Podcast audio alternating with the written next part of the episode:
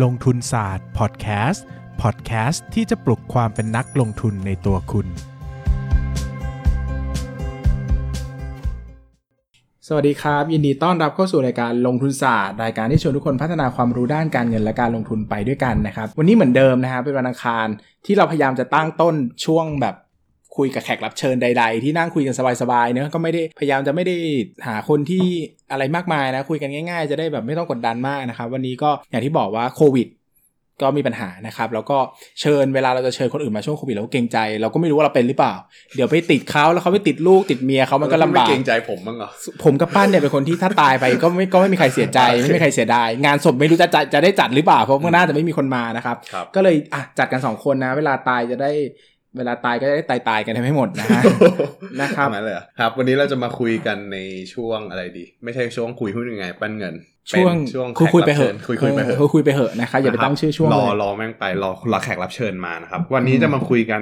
พี่เบสชวนผมคุยเรื่องอะไรนะ เรื่องการเป็นบล็อกเกอร์ ด้านการลงทุนครับอ่าผมนะครับก็คราวนี้คือผมประเด็นก็คือแบบเอาอย่างนี้ คือเราเป็นบล็อกเกอร์ด้านการลงทุนทั้งคู่นะครับปั้นเนี่ยทำเพจไหนปั้นเงินอือฮึกับผมทำเพจลงทุนศาสตร์เนอะอือฮึก็ผมขี้เกียจเล่าของตัวเองก็เลยเอาปั้นมาถามดีกว่านะครับเพราะว่าเล่าของตัวเองมันก็เอ้ยถามเองตอบเองมันก็ดูตลกนะครับแล้วของผมมันจะมีเอออะไรมาถามปั้นดีกว่าว่าอะไม่ได้อยากเราอยากรู้ว่าสมมติว่าคนหลาย ๆ คนน่ะเป็นนักลงทุนเว้ยเขาก็อ่าอึดอึดอัดมีความรู้บางทีอยากทำเพจอยากอะไรเงี้ยแบบเฮ้ยมีความรู้อยากแชร์ลิงก์อยากอะไรเงี้ยมันก็อืมหลายคนก็ไม่รู้หรอกอาจจะไม่เคยมานั่งคุยกันในฐานะการเป็นบล็อกเกอร์มาควรเนี่ยคุยในฐานะบล็อกเกอร์เป็นหลักเป็นหลักเลยนะว่าอะอย่างอื่นถามปั้นก่อนว่าเริ่มต้นได้ยังไงในการทำเพจ คือจริงๆอะมันเริ่มต้นจากว่าผมคิดเอาจริง ๆ ไม่ต้องโกหกจะมาขึ้นต้นว่าคือจริง ๆทำไมล่ะไม่อะพูดจริง ๆก็คือตอนแรกก็เอาจริงๆครับครับเอาจริงๆครับ ตอนแรกอะผมเริ่มต้นจากในเพจเอ้ยไม่ใช่ใน Facebook ตัวเองก่อนอ่าคือแต่ก่อนอะมันจะเป็นช่วงที่เราอ่านหนังสืออมแล้วพอเราอ่านหนังสือเราก็เริ่มรู้สึกว่าเฮ้ยอยากจะบันทึกอะไรไว้อย่างเงี้ยแหละอืมแล้วก็เลยโพสต์ Facebook แต่แต่ตอนนั้นอะไม่เคยคิดจะทำเพจเลยนะอืม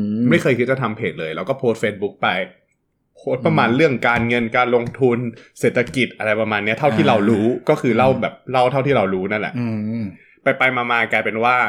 มันมีคนอ่านแล้วมันก็มีคนชอบมแล้วก็แล้วก็เชียร์ให้เปิดเพจ แต่ตอนเราก็ไม่เกิดไม่กล้าเปิดเพจไงเพราะเราก็เห็นเพจอื่นเนี้ยลงทุนทรงลงทุนศาสตร์เปิดมาก่อนอย่างเงี้ยแล้วก็เออ ดีเขาดีให้ให้เออเขาดีแบบว่าปล่เขาอยแบบปล่อยไปอ่านอืมของเขาไปแล้วก็ไม่อยากจะแข่งแล้วตอนนั้นความรู้เรื่องการลงทุนเรายังไม่เก่งพอไงแต่ว่าแล้วตอนนี้เก่งโอ้ไม่ไม่ขิงไม่ใช่ขิงมันขิงคตอนนี้ก็ยังไม่เก่งพอ แต่ว่าเราก็เลือกคอนเทนต์ที่จะสื่อสารกันแต่รู้สึกว่าเรื่องการเงินส่วนบุคคล หรือว่าตอนนั้นอะผมผมเปิดเลยนะ ผมเปิดเรื่องการเงินส่วนบุคคลเป็นหลักอืมนะครับ ตอนนั้นก็คือรู้สึกว่ามันจะมีเรื่องของการลงทุนการจัดพอร์ตอะไรแบบเนี้ยเออเราก็เริ่มต้นจากพวกกองทุนก่อนเพราะตอนนั้นอะเป็นช่วงที่เรากำลังจัดพอร์ตแบบกองทุนอืม เพราะเคยเพราะเคยอกหักจากหุ้นมารอบหนึ่งเราขังจากแฟนเก่าเออไม่คือตอนนั้นถ้าเคยฟังผมเล่าชีวิตตัวเองช่วงแรก ๆ ของลงทุนศาสตร์พอดแคสต์อะมันจะมีตอนที่ผมเคยขาดทุนหุ้นเพราะยังหาแนวทางตัวเองไม่เจออืมมันก็เลยกลายเป็นว่าตอนแรกเป็น VI ไปเทรด พอเทรดเสร็จเจ๊ง เจ๊งเสร็จก็เจ็บตัว แล้วก็เริ่มกลับมาคิดว่าเฮ้ยเราเหมาะกับตลาดหุ้นปะวะก็เลย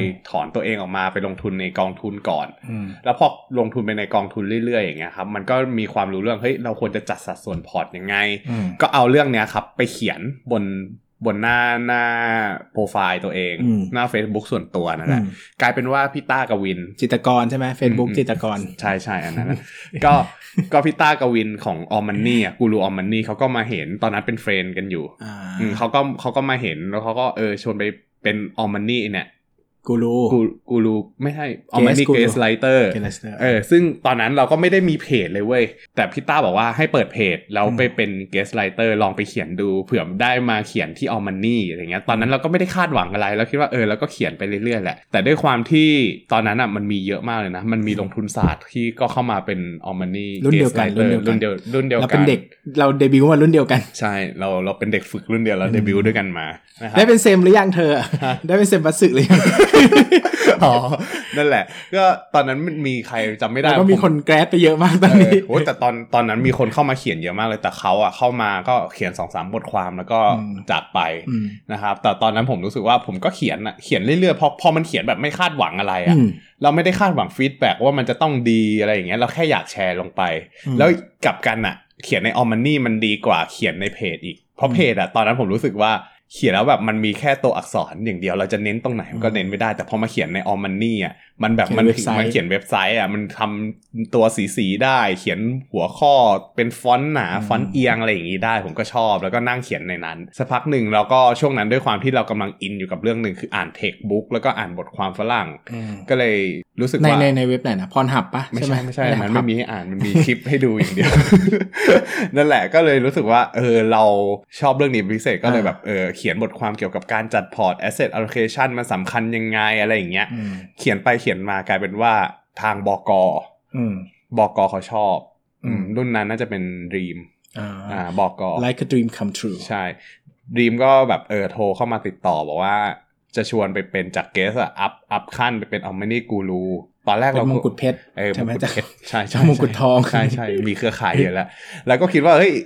เราควรจะไหม ก็ตอนนั้นพี่ต้าบอกให้เปิดเพจอะพอพอพี่ต้าบอกให้เปิดเพจช่วงนั้นก็คือเปิดไว้ตอนนั้นไม่มีใครกดไลค์อะไรเลยอืมก็คือมีพี่ต้าช่วยแชร์บทความให้นั่นแหละอืมอืมแล้วพอเราได้กลายเป็น aomMONEY กูรูเขาก็กลายเป็นว่าเขาก็แชร์เยอะขึ้นกว่าเดิม แล้วเราก็ได้รับอานิสงส์จากพี่ต้าเยอะขึ้นเยอะขึ้นเยอะขึ้นตอนนั้นนะแล้วก็เริ่มมีฐานแฟนเพจของตัวเองแล้วแต่ว่ายังไม่มี reaction อะไรนะตอนนั้นก็กลายเป็นแค่บล็อกเกอร์ที่เรา ถ่ายถ่ายเทข้อมูลความรู้ไปช่องทางเดียวอะอืมเหมือนเป็นเหมือนเพจเป็นช่องทางสำหรับอืมส่งข้อความอย่างเดียวอืมตอนนั้นก็เหมือนกับยังเรียกบล็อกเกอร์ไม่ได้เต็มปากอืมอืมเพราะว่าเราแค่ทำหน้าที่เขียนอย่างเดียวเงี้ยอืมแต่รู้แต่ในใจคิดว่าถ้าจะเป็นบล็อกเกอร์จริงๆอะมันต้องมี reaction ว่าแบบอืมเฮ้ยต้องชวนคุยเฮฮาสนุกสนานอืมอะไรอย่างเงี้ยแต่กลายเป็นว่าของผมอะช่วงที่ทำแรกๆอะมันกลายเป็นเพจที่แบบไม่มีอารมณ์ไม่มี dynamic มันเป็นเพจที่แบบแน่นแน่นไปด้วยข้อมูลการเงินอ่าอะไรอย่างเงี้ยเออเพจกูไม่มีอะไรเลย ไม่มีทั้ง dynamic ไม่มีทั้งข้อมูลเลยแต่ความจริงอะผมไม่ผมตอนนั้นผมไม่รู้วิธีด้วยแหละว่าแบบตอนนี้ก็ยังไม่รู้นะ ว่าแบบทำยังไงให้คนเข้ามาแบบ reaction กับเราบ่อยๆเยอะๆคือเคยพยายามชวนตอนแรกๆก็นั่นแหละไม่เยอะแต่นัดยิ้มนะเอ้ยไม่ไม่เคยนัดไม่เคยนัดเกินจนแต่มีมาคนแบบนัดเข้ามาอ้ยแต่จนมาแบบช่วงไม่มีจนมาแบบช่วงหลังๆอะพอเริ่มมาเริ่มมาออกคลิป มีพอดแคสต์ตรงเนี้ยมันก็เริ่มเริ่มมีคนจากลงทุนศาสตร์เทมาหาเรามากขึ้นอ่านี่ต้องก็ต้องขอบคุณลงทุนศาสตร์อีกเสียงหนึ่งเหมือนเก็บกันค่าคอมเก็บค่าคอมนะครับใครที่ไปกดไลค์เพจ Apple เงินจากลงทุนศาสตร์มาแจ้งได้นะครับผมจะไปเก็บเงินมันนะครับนั่นอะแหละคำถามก็คือ หลายคนคงอยากรู้ว่าการเป็นนักลงทุนเฉยๆ กับเป็นการเป็นนักลงทุนที่ทำเพจด้วยอะมันทำให้เราเก่งขึ้นหรือเปล่าเฮ้ยผมว่าเก่งขึ้น อันนี้เห็นภาพชัดอะอธิบายสิคนอันเนี้ยต้องเป็นคนที่สิ่งที่คนอยากรู้ คือมันเหมือนกับว่าเวลาเราอ่านหนังสืออะ เขาบอกว่าเวลาเราเรียนรู้อะไรบางอย่างอะถ้าเราอ่านเฉยๆอะเราจะจำมันได้แค่ไม่กี่เปอร์เซ็นต์อืมแต่ว่าถ้าเกิดว่าเราเอามาเขียนบันทึกมันจะจำเพิ่มได้อีก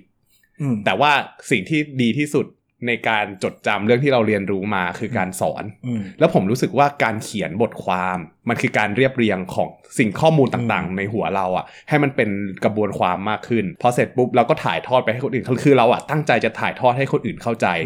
ง่าย ๆ มันแปลว่าในหัวเราอะต้องทำงานหนักกว่านั้นอืมในหัวเราต้องเอาข้อมูลทุกอย่างที่มันฟุ้งอะที่เรารู้ว่าเออเราได้เรียนรู้อะไรมาบ้างเนี่ยมาเรียงให้มันเป็นภาษาคนที่แบบเขาสามารถเข้าใจได้ง่ายขึ้นอืมดังนั้นแล้วเนี่ยทักษะในการเล่าเรื่องทักษะในการจัดข้อมูลทักษะในการในการเขาเรียกว่าอะไรอะการเหมือนคล้าย ๆ แบบ การถ่ายทอดอืทุกมๆอย่างอะมันจะถูกเอามารวมกัน แล้วกลายเป็นว่าเราอาจจะได้สอนผ่านบทความที่เราเขียนไปอืมแล้วเราอาจจะจำในสิ่งที่เราเรียนรู้มาได้มากขึ้นอืมได้มากขึ้น แล้วช่วงไหนที่ผมได้เรียนรู้อะไรใหม่ๆ ช่วงนั้นจะฟิตเขียนบทความมากอืมถ้าช่วงไหนไม่ค่อยได้เรียนรู้อะไรใหม่ๆช่วงนี้อะก็หลวมเออช่วงเนี้ยไม่ใช่ไม่ขับเลยนั่นแหละ ช่วงนั้นก็จะแบบเออไม่ค่อยได้อ่านอะไร คือช่วงหลังๆมาเนี่ยอืมมันก็ช่วงหลังๆผมก็ไม่ค่อยได้เขียนลงเพจนะอืมเออไปทำโปรเจกต์ลับอยู่ กูจะเครียดอะไรวะอะนั่นแหละ เปลี่ยนชีวิตไหม การทำเพจเนี่ยมาเปลี่ยนชีวิตเราไหม ช่วงแรกไม่เปลี่ยนว่ะ ช่วงแรกช่วงแรกๆมันยังไม่ช่วงแรกเปลี่ยนคือช่วงไหนที่จะช่วงบอกาไม่แรเปกลี่ยนๆคือช่วงที่แบบยอดไลค์มันได้ประมาณแบบ คือตอนแรกอะเป็นคนที่สนใจยอดไลค์มากเลยนะอืมตอนแรกจากจากเดิมที่พอมาเป็น เดี๋ยวเขาเดี๋ยวเขาจะลบยอดไลค์ออกจากหน้าเกส Facebook ไปแล้วเนี่ยกูแบบเกสเออดีใจกูจะได้ไม่ต้องดูแล้วกูเบื่อ อย่าง guest writer อะเราไม่สนใจแต่พอมาเป็นเพจที่เริ่มออกสู่สายสายตาคนมากขึ้นอะ เราเริ่มกดดัน เราเริ่มอยากจะให้แบบเฮ้ยบทความเนี้ยเราเขียนแม่งต้องดีแม่งต้องดีแม่งต้องดี กลายเป็นว่าพอยิ่งกดดันตัวเอง เรารู้สึกว่าคุณภาพงานอะ มันอืมไม่ได้ดีเท่าเมื่อก่อน หรือบางทีอะเราไปกดดันให้ตัวเองแบบ คือรู้รู้แหละว่าความสม่ำเสมอมันเป็นหน้าที่ที่ดีของบล็อกเกอร์แต่บางครั้งอะถ้าเกิดว่าบล็อกเกอร์ที่ทำสม่ำเสมอได้มันดี แต่ถ้าเกิดว่าทำแล้วอะมันรู้สึกว่ามันไม่มีความสุขกับการทำผมก็คิดว่ามันก็ไม่จำเป็นต้องสม่ำเสมอก็ได้ แต่ว่าเน้นเป็นแบบคุณภาพให้มันดีมากกว่ามันหลอกด่าผมครับ ไม่ไม่ไม่แต่ของแต่ของคุณมันมีทั้งความสม่ำเสมอและคุณภาพผมไม่มีคุณภาพแล้วครับช่วงหลังๆอะนั่นแหละอะก็แต่ว่าถามว่ากดถามว่า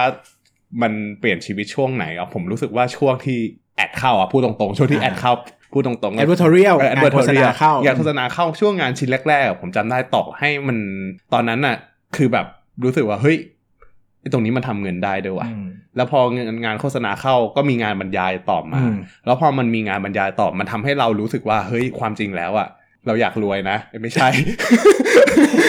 โอ้ยมึงบิ้วมานานเหมือนกำลังคนพบสัจธรรมชีวิตแล้วเอออยากรวยนึกว่าอยากรวยตั้งแต่เด็กๆแล้วเฮ้ยความจริงแล้วอะตอนที่เราไปได้ไปบรรยายอะ มันถือว่าเป็นการสอนอีกทีหนึ่งอืมมันกลายเป็นว่าเฮ้ยนุบนิบนุบนิบนุบนิบเจอแล้วใครแล้วน่ารักน่ารักแล้วแล้วก็ไปแบบเจาะแจ๊ะเจาะแจ๊ะไม่ใช่อ่ารู้ไม่ละมี แล้วก็ไปตอนที่บรรยายผมชอบบรรยากาศตอนบรรยายเหมือนกัน รู้สึกว่าที่ชอบมากที่สุดอะชอบเหรอไม่ชอบเลยเหนื่อยอยากไม่นอน มันมันต้องเออมันต้องเป็นการบรรยายที่แบบชิวๆอะอ่า ถ้าเป็นการบรรยายแบบหนักๆเตรียมเนื้อเนื้อหาหนักๆอย่างเงี้ยผมว่าพี่ก็ง่วงเป็นผมผมก็ง่วงอืมแต่ว่าอย่างตอนนั้นรู้สึกว่าไปอันหนึ่งอะไปแบงค์ชาติ เหมือนเขาจ้างเหมือนเขาให้ไปให้ให้ความรู้กับคนอื่นทั่วไปอืมง่ายๆโหตอนนั้นแบบสนุกมากเลยเพ ราะตอนนั้นผมรู้สึกผมเขียนอีบุ๊กเรื่องวิกฤตการเงินอ่าเออแล้วเขาก็ชวนไปเล่าเรื่องอีบุ๊กเนี่ยให้ฟังเราก็เล่ามา เพราะเหมือนกับเราก็ได้อ่านมา แล้วก็มาเรียบเรียงความอืมคิดตัวเองใหม่ แล้วมันก็ได้เตือนตัวเองใหม่อีกครั้งว่าเอ้ยวิกฤตการเงินมันยังสามารถเกิดได้อีกนะให้ระวังตัวไว้อะไรอย่างเงี้ยอืมอืมมันก็คอยเตือนตัวเองให้เราได้ตลอดเวลาเหมือนกับเวลาบรรยายมันก็ได้ re เหมือนกับว่า recover ความรู้ต่างๆ ที่เราเคยใช้งานกลับขึ้นมาใหม่ มันนำมันไม่ทำให้เราลืมอืม ในขณะเดียวกันเวลาไปบรรยายเนี่ยเราก็จะได้เจอคนใหม่ๆด้วย บางทีเราได้ไปบรรยายกับคนเก่งอืมๆหรือว่าได้ไปเจอได้ไปพบปะคนเก่งๆอย่างเงี้ยเราก็จะได้เรียนรู้อะไรใหม่ ๆ ด้วยเหมือนกันอืมอืมก็ก็ถือว่าเปลี่ยนชีวิตในระดับหนึ่งแต่ถามว่าเปลี่ยนแบบเปลี่ยนหน้ามือเป็นหลังมือไหมมันไม่ได้ขนาดนั้น แต่ว่ามัน upอัพให้เราดีขึ้นอืมประมาณเนี้ยอืมนะครับคำถามสุดท้าย ถ้าเป็นนักลงทุนอยู่อืมแนะนำให้ทำเพจไหมมันต้องแล้วแต่คนบางคนอยาก ผมว่าถ้าเกิดว่าคุณเป็นนักลงทุนอยู่แล้วอยากเก็บตัวเฉยอืมๆก็ไม่ต้องทำเพจอืมแต่คนที่อยากจะทำเพจนักลงทุนมันผมว่าส่วนใหญ่นะคนที่เป็นนักลงทุนแล้วทำเพจอะผมคิดว่าเขาน่าจะเป็นคนที่คล้ายๆ ผมก็คืออยากจะถ่ายทอดความรู้ที่เราได้เรียนรู้มาอืมถ่ายทอดเพื่อที่จะทำให้แบบ เราได้จำเพราะว่าในการถ่ายทอดอย่างที่บอกไปมันใช้หลาย ๆ กระบวนการในการเรียบเรียง ดังนั้นแล้วอะถ้าเกิดว่าได้ถ่ายทอดได้ทำอะไรอย่างเงี้ยมันก็เหมือนกับเป็นบันทึกของเราเหมือนกันว่าแบบเออในวันเนี้ยสมมุติว่าบันทึกไว้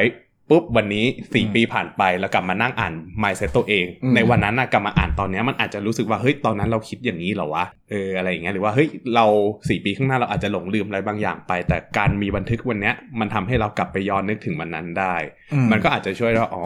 เรายังมีจุดบกพร่องหรือจุดบางจุดที่แบบเรายังไม่สมบูรณ์อืมซึ่งมันก็ต้องคอยพัฒนาต่อไปเรื่อยๆ ในอนาคตอืมประมาณนี้อะนะครับ ก็วันนี้คงได้ใจความระดับหนึ่งแล้วก็ น่าจะเกี่ยวข้องกับการเป็นบล็อกเกอร์ระดับหนึ่งเนอะคือผมครับเป็นบล็อกเกอร์ด้วยก็เลยอาจจะไม่ค่อยเข้าใจว่ามัน